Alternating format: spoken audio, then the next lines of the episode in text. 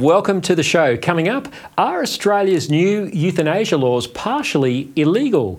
In a moment, I'll talk to Associate Professor in Law Neil Foster about a recent federal court ruling. Queensland Police are investigating a lewd act in a public uh, in public at a Brisbane Pride March. Bernard Gaynor will join me with the latest on that.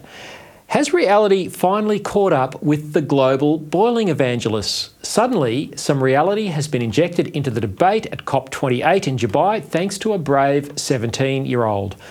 I'll look at why the Queensland LNP is walking away from human rights for unborn babies. And Kirralie Smith joins me yet again for the latest in the LGBTIQA plus political movement's relentless war against girls, women, and children. All that and more don't touch that dial. Well, unborn babies will continue to be allowed to be killed for any reason up to birth if the LNP wins the Queensland election next October. And I should add that that will also be the case under Labor, which is also effectively a pro abortion political party. Now, asked last month about plans by the LNP to review Queensland's controversial anti life laws, leader David Crisafulli doubled down on his captain's call to ditch that election promise. Pressed by journalists to rule out winding back abortion to birth, Crisafulli responded If I say it's not a priority, there's not going to be changes. No changes for four years. End quote.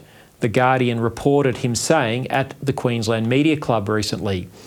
Now, asked about the pro life views of newly pre selected candidate and former Senator Amanda Stoker, Crisafulli claimed voters were not interested in, reforming, in reforming abortion laws. Quote, it's not a priority for voters either. Her voters, that's Amanda Stoker's voters, I believe would say the same thing that my voters do. End quote.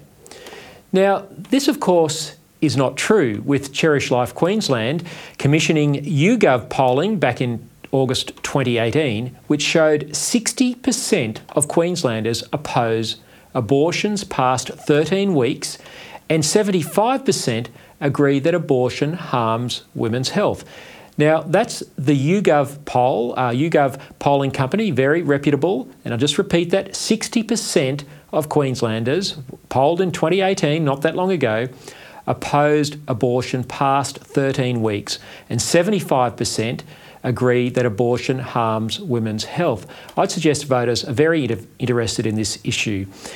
In October, Crisafulli also said euthanasia laws would not be repealed uh, should he win the election. Quote, it is not our priority. There will be no position taken on it. It's not a policy platform. End quote. Now, the LNP is a party that has always tried to woo conservatives and Christians and pro life voters. But in the lead up to next year's election, the LNP is willing to sacrifice them and their key concerns about protecting the most vulnerable in our society. Crisafulli's stance and the silence of his candidates and MPs means there is unlikely to be any progress on the pro life front, regardless of who wins next October's election. Crisafulli has even gagged LNP candidates and MPs from talking about what really is the greatest moral challenge of our time. In the US, however, brave politicians have protected unborn babies from six weeks of pregnancy. More than 10,000 lives have been saved in Texas alone in the last two years. And of course, the state of Florida has implemented similar protections for unborn babies post six weeks under Governor Ron DeSantis, who's running for president.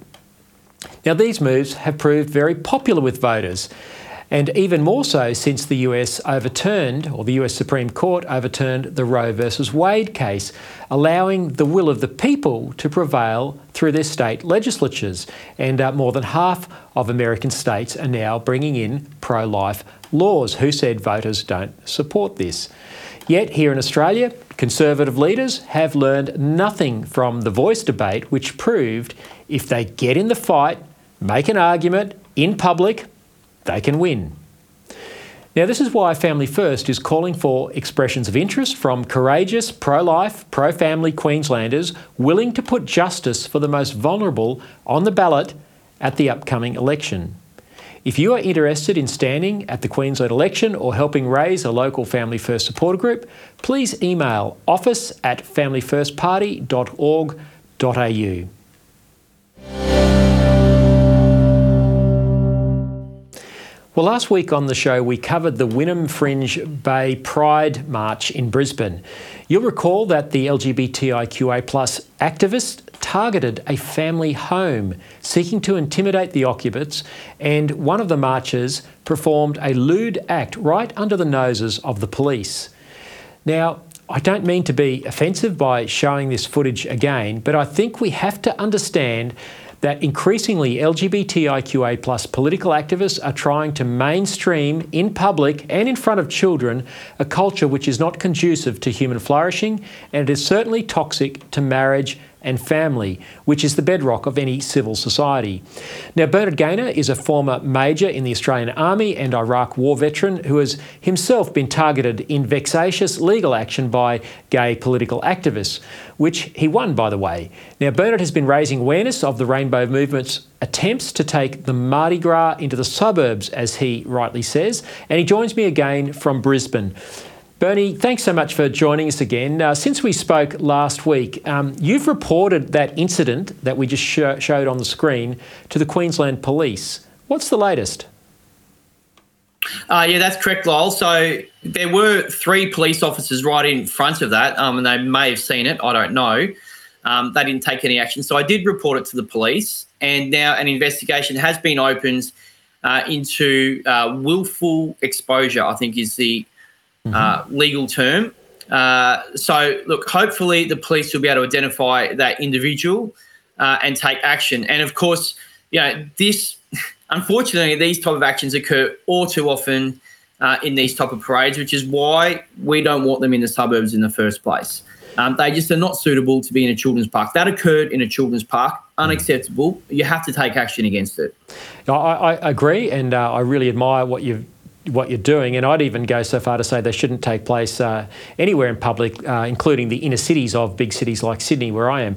Uh, Bernie, what's been the reaction of the organisers of the Wynnum Pride March? Have they apologised to the mums and dads of Wynnum for what took place? No, they haven't, Lyle. Um, I don't think they care. I think they're quite happy about it.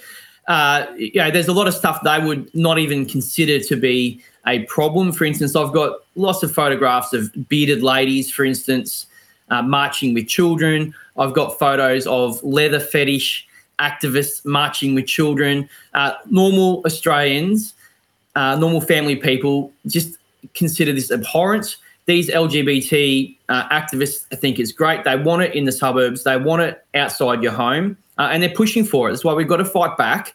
Um, and all too often, these type of incidents are left um, unaddressed. No one complains. I think people have forgotten that you can actually push back against this stuff, which is why I'm taking it to the police, and I expect them to do their job. I think that's absolutely, absolutely correct, and um, it's so important that we do push back. Why? Why do you? Um, what motivates you, Bernie? I think a lot of people have watched you over the years. You, you fought for years in the courts here in New South Wales. Um, you're not giving up on this fight, are you? Uh, absolutely not, Lyle. And I guess what motivates me, uh, there's a few things. I'm a strong believer in upholding good and avoiding evil. So that's the simplest law, I guess, there is.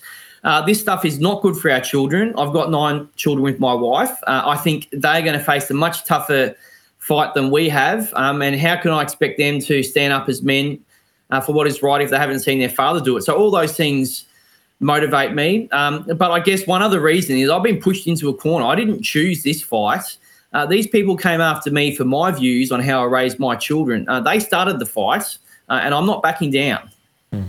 No, good on you, Bernie. Uh, where can people find more about your work and follow what you're doing? Oh, sure. Thanks, Lyle. So I've got my website, bernardgaynor.com.au. You can follow the news there. Plus, you'll find my Twitter and Facebook pages uh, linked on that website. So bernardgaynor.com.au. Terrific. I'd encourage all our viewers and podcast listeners to follow Bernie, and uh, we'll certainly um, keep up with this issue of the Wynnum Pride Festival. And uh, I'm sure it'll be sometime next year, but we'll be keen to get an update. Bernie, thanks very much for giving your time today. No problem, Lyle. Thank you.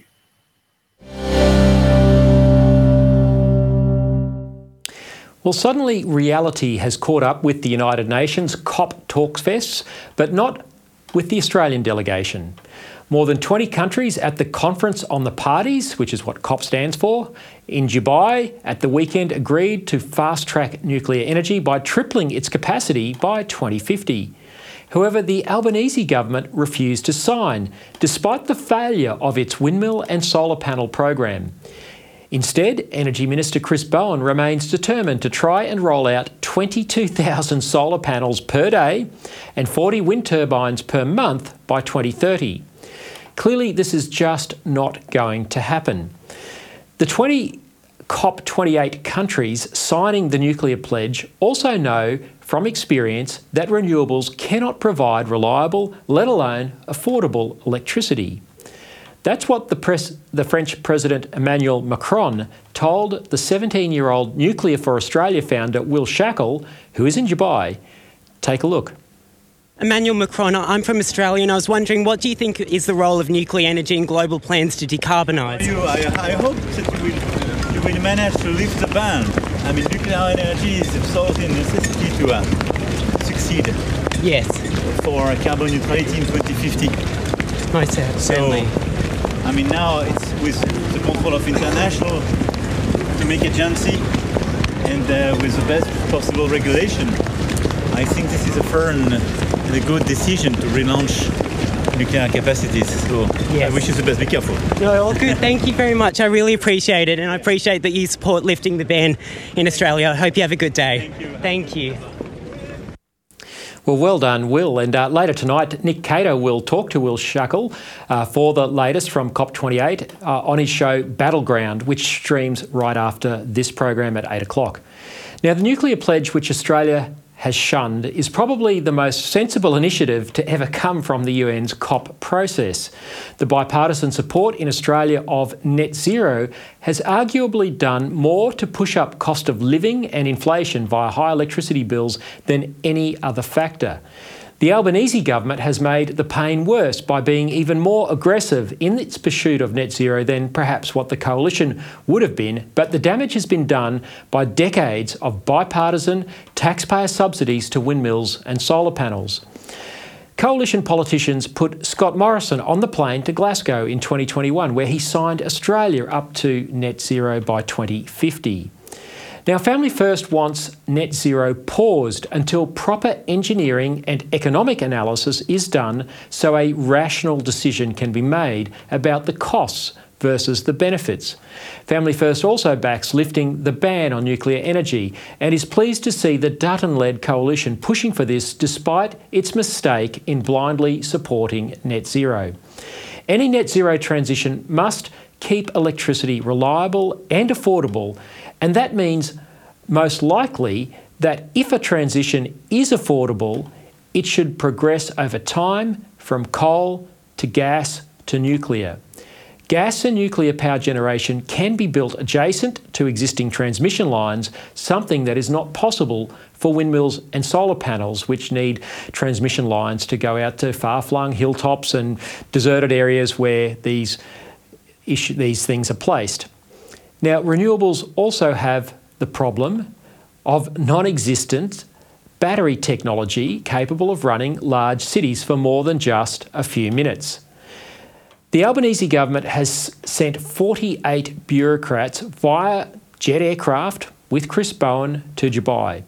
This is despite their belief that carbon emission emissions are causing the planet to boil and that we face an imminent climate catastrophe. They are hypocrites.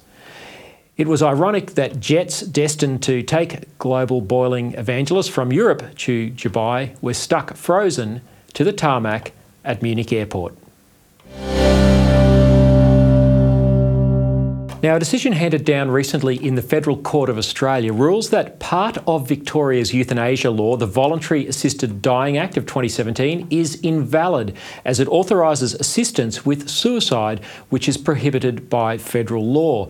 Neil Foster is an Associate Professor in Law at the University of Newcastle. He's a Christian with his own excellent blog called Law and Religion Australia, and he joins me now from Newcastle to discuss this case. Neil, um, was it a surprise to you that the federal court judge uh, has now ruled that aspects of Victoria's law, and presumably uh, the euthanasia law in other states, uh, is partly invalid. Well, uh, it was something I think that was always in the background of these state laws that have been enacted, allowing what's uh, someone, somewhat euphemistically called voluntary assisted dying. Um, we used to simply call this suicide, and uh, that's effectively what it is. It's um, helping people to take their own lives. Mm. Um, and so uh, I, uh, this was always an issue that was was possibly going to come up. Um, uh, what was interesting about the case was that it was actually brought by a a practitioner who wants to be participant in this, and I think he anticipated that he would get a declaration from the court that it was all okay. But as it turns out, uh, I think that Justice Abrams has applied the law as it is correctly to be applied, and has said there is a clash with federal law, um, and uh, so part of yeah. the um, Victorian legislation and imp- impliedly the other legislation will be invalid. Yeah, well, that's right, because the federal law, um, the criminal code, clearly says that suicide and assisting suicide is, is not lawful. If this case um, brought by this medical practitioner, um, Carr, I presume he's a doctor, uh, if this was to be appealed and if he was to win or, or if someone else was to win an appeal on this, would that mean we would be, as a nation, changing the definition of suicide? Well, I think uh, that's a very good point, Lyle, and uh, we, it's hard to speculate as to where it might go. Um, it seems that Dr. Carr's argument was that uh, when the Commonwealth law says that you can't using a carriage service, I want to be clear here, mm. it's it's it's directed at uh, using telephones or the internet um, uh, to to help someone commit suicide. When it says that uh, that that's unlawful, he tried to argue that suicide meant oh, except if the law otherwise allows the suicide. But the judge said no, that's not what the Commonwealth law says. The Commonwealth law just directly says you can't use the internet or telephone service. Uh, or, or, a text message to um, assist someone to commit suicide. So, yes, I guess uh, it could go on appeal and the argument might be accepted by other courts. Um, yeah. But uh, at the moment, the definition of suicide is, uh, as the judge uh, said in this case, simply uh, someone taking their own life. Mm. Now, I know, Neil, um, your blog about this court case mainly deals with the legal issues, but you, you do mention um, some of the ethical aspects, which, which we should talk about. Um, you said that voluntary mm. assisted dying laws, and, and, I agree with you on this, uh, have crossed a line into a world where a person can give up on life even when serious pain and imminent death are not involved. And uh, and that these laws can also um, you know, coerce. Uh, potentially force doctors to be takers of life rather than healers. Um, that's a pretty serious mm. situation for this law to put uh, medical practitioners who have conscientious objections. Uh, that's a difficult position to put them in, isn't it? Uh, yes, it is. Yes, it is. Uh, I guess to be clear, uh, most of the laws do contain some conscientious objection provisions to allow practitioners to decline to be directly involved in um, uh, you know, administering these these drugs. But we are in a situation where, for example, a religious hospital which has a fundamental objection to um, the idea of euthanasia in this sense, um, even though it may not be required to provide the service, will be required to allow others to come onto its premises to administer these uh, these drugs.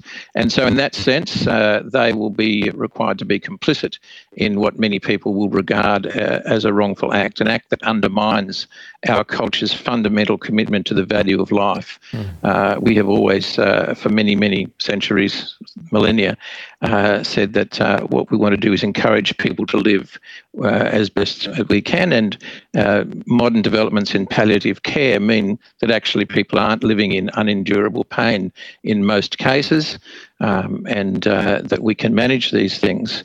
But we are crossing a line when we say a doctor can now take on the role of someone who takes someone's life deliberately. And uh, I think that's um, a very bad development. Absolutely, particularly when there's a legal apparatus around that. Um, Neil, in your blog, um, you mentioned that there could be potentially some silver lining from this decision in that um, it, it, does reinforce uh, what is understood constitutionally that federal law overrides state laws. Could this have implications for some state laws which uh, really put you know pro, um, inhibitions uh, on religious freedom, um, where Commonwealth law perhaps uh, is less restrictive?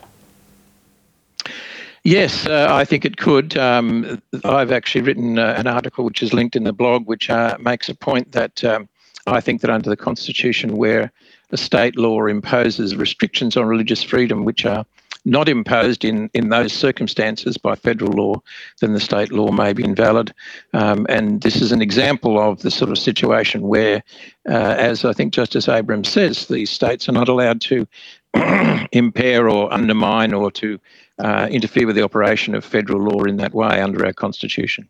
Mm. So we could see uh, further uh, cases unrelated to the euthanasia issue, but uh, on religious freedom grounds, uh, uh, using the same reasoning that Justice Abrams has reasoned to overturn aspects of the euthanasia law. Neil, where do you think um, this might go now? Um, Australia is a very decentralised country. Uh, pretty much all of our states uh, have now legalised in, in recent years at lightning speed. Uh, they've legalised euthanasia. We're a remote country. Um, I know that many of the politicians want euthanasia to be available through carriage services like the internet and email and telehealth and all that sort of thing.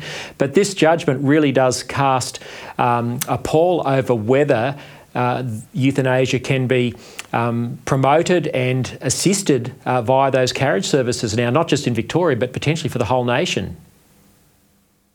Uh, that's right, it does. Uh, and uh, as I point out in my blog, it's interesting, even the recent New South Wales law tried to have a, a, bit both ways because it said, oh, well, you can do this over the internet, but then it said, except if that's in contravention of Commonwealth law. So clearly they were aware of the possibility.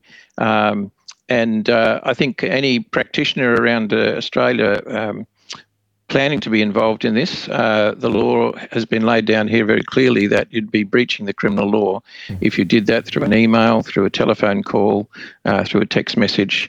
Um, and uh, I think then there'll be pressure on the Commonwealth Government to change that aspect of the criminal code.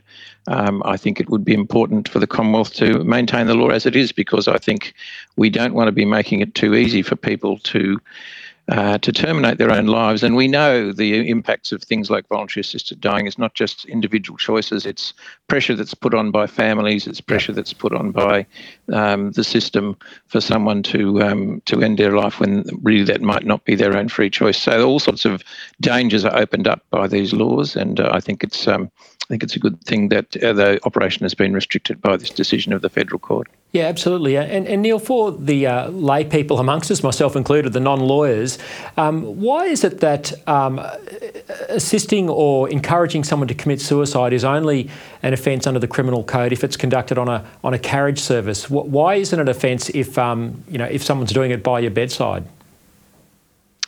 Well, it's to do with the constitutional division of powers between the federal parliament and the state parliaments. Uh, our federal parliament only has uh, enumerated powers under Section 51 of the Constitution, which it can use. It can't legislate at large.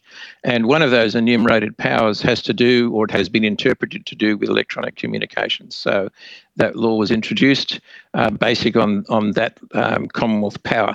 Um, in theory, there might be other Commonwealth powers that could be used for similar purposes, but so far that hasn't been um, hasn't been done. But uh, no, it's it, the Commonwealth Parliament doesn't have the power to just regulate generally about criminal law across Australia. It has to be done in accordance with the powers that are given to them by the Constitution. Mm-hmm. No, thanks for clearing that up.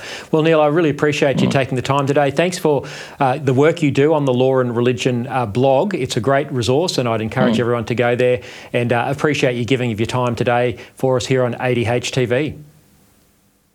Thank you, Lyle. It's been my pleasure.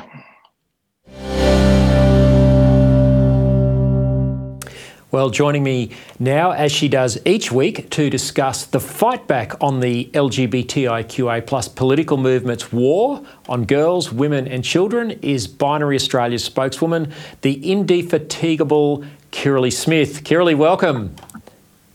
Thanks for having me, Lyle.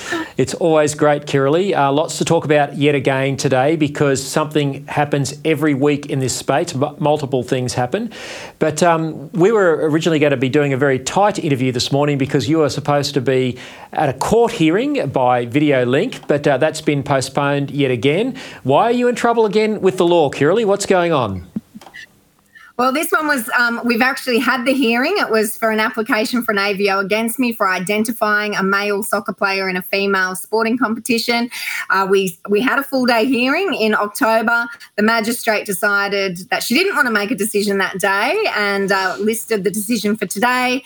But we were notified late yesterday that uh, she would not be handing down her decision today, and we don't have another date for when that might happen. So, again, the process is the punishment. So let's just be really clear because I'm sure lots of our viewers are scratching their head. Uh, an AVO is an apprehended violence order. You look like a very violent person, but uh, as I understand it, you posted a picture on social media of a male identifying as a woman who wants to play soccer with the women.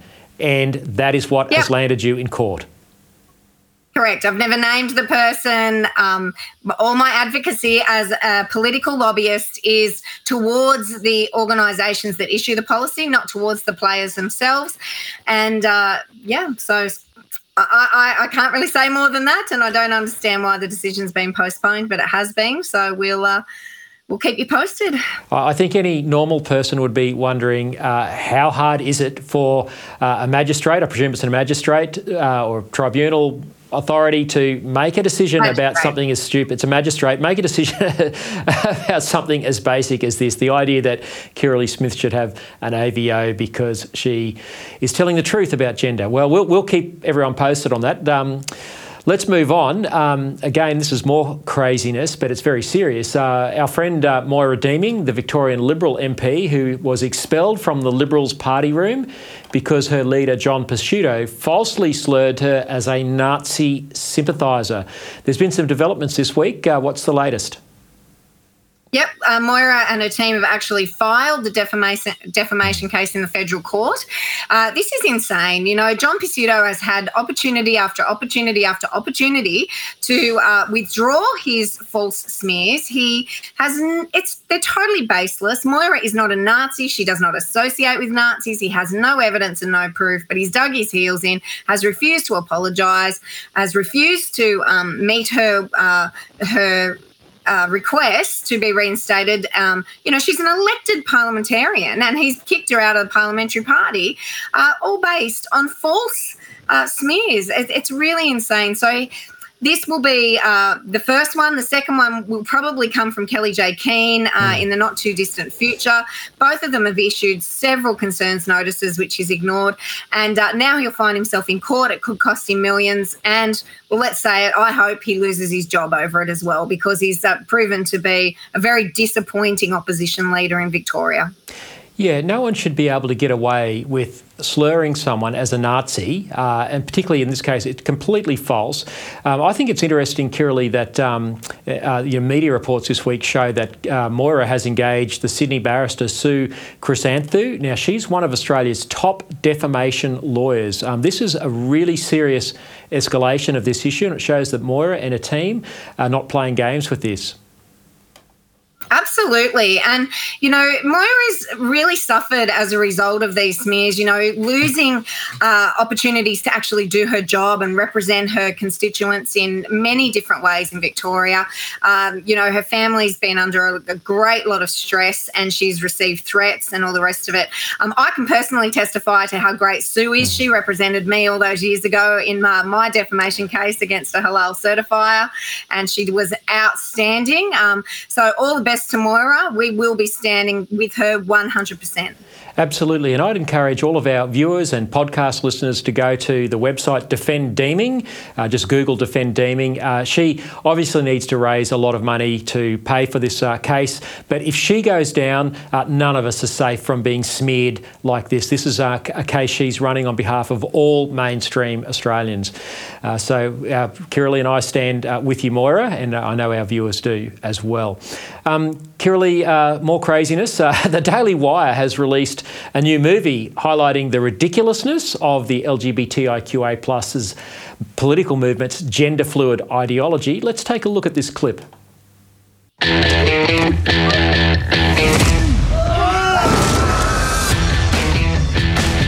Guys, this is serious. Sports can be your pathway to a better life. Well, like yours? Are you gonna move? I am not. If you can beat them, Coach, Alex, We could play basketball. We'd have to get the whole team back together. We're in. I'm in. I'm in. Join them. This is the way the world is now. My eight-year-old daughter told me all about it. A guy can become a girl with no physical changes at all. That's called gender fluid. So I can be a woman on the court and a man in the bedroom. I can't believe it. Nice. You mean when you're sleeping? Yes. It's time I'm with her. to play This is my truth. like a girl. We could dominate every woman's sport running, swimming, soccer. I said sport, Felix! Lady Ballers. Streaming exclusively on Daily Wire Plus. What do you reckon, Kirralie? I think it looks hilarious and good on them. It had to be done. Uh, you know, it is a joke and it should be made a mockery of. Uh, you know, the fact that males are playing in any female division is absolutely ridiculous. What's the point of having a female division if males can participate in it? So good on the Daily Wire. They all started it themselves and they got other people uh, like Senator Cruz and Riley Gaines, uh, the swimmer, uh, to also star in this film. I haven't, I'm yet to see it. I'm really looking forward to seeing it. Uh, but it, it, it really does need to be made a mockery of. You're absolutely right. Uh, I remember uh, when I read Peter Costello's memoirs, Peter Costello being the former Treasurer of Australia during the Hayseal and Howard era, when we had an adult government, remember those days. But I remember Costello said that uh, any time that your political opponents can reduce you to ridicule, you've lost the argument. And I think this political movement uh, has lost the argument because it is so easily parodied like this. So let's hope it's the beginning of the end, hey, Kirralie?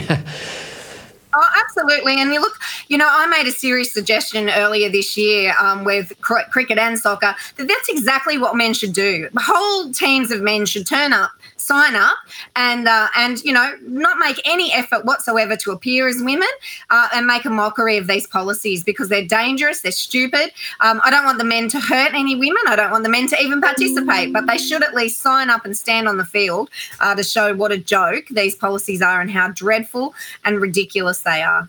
Great idea. I think it's only a matter of time before the rainbow flags start to melt away into the abyss of history. Uh, Kirralie, just finally, um, the binary blog, and I encourage everyone to go there. You've got the latest and all the gender craziness news of the week, but you're reporting uh, again on, in the sports issue uh, that women's cyclocross in the US is being dominated by males. Oh, look, the cycling world seems to really um, welcome males in female uh, divisions uh, right across the board, especially in the UK and the US. And uh, just over the weekend, several males dominated in female sports. One had never really even competed in cycling, and he's a complete novice and has been coming second and uh, looks forward to, you know, smashing the female opponents. Another one, uh, you know, has taken first and second place. So, it, again, it's really insulting to these women. It is about time. Unfortunately, the women are going to have to make a stand because the officials are gutless and uh, cruel, I believe, uh, towards these women, and they're going to have to stand up. What's really exciting for me is that people like Riley Gaines and Seth Dillon from the Babylon Bee have offered the women who refuse to um, participate against these males twice the prize money that they would be missing out on. And I think that's a fantastic initiative. Well, good on them, good on them. Maybe the Daily Wire's next movie should be about uh, women's cycling. Uh, Kirralie, we've got one more show next week. Um, I look forward to you joining us there. We'll wrap up for the year, but uh, thanks again for your time today. Thanks for having me, Lyle.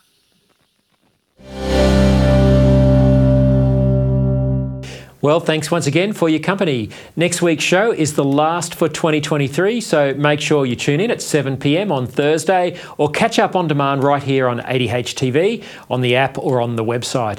You can follow me on X at Lyle Shelton, and the Family First blog contains plenty of political commentary during the week. FamilyFirstParty.org.au. Don't forget to make ADH TV your go to for common sense, news, and analysis. Until next week, keep speaking up.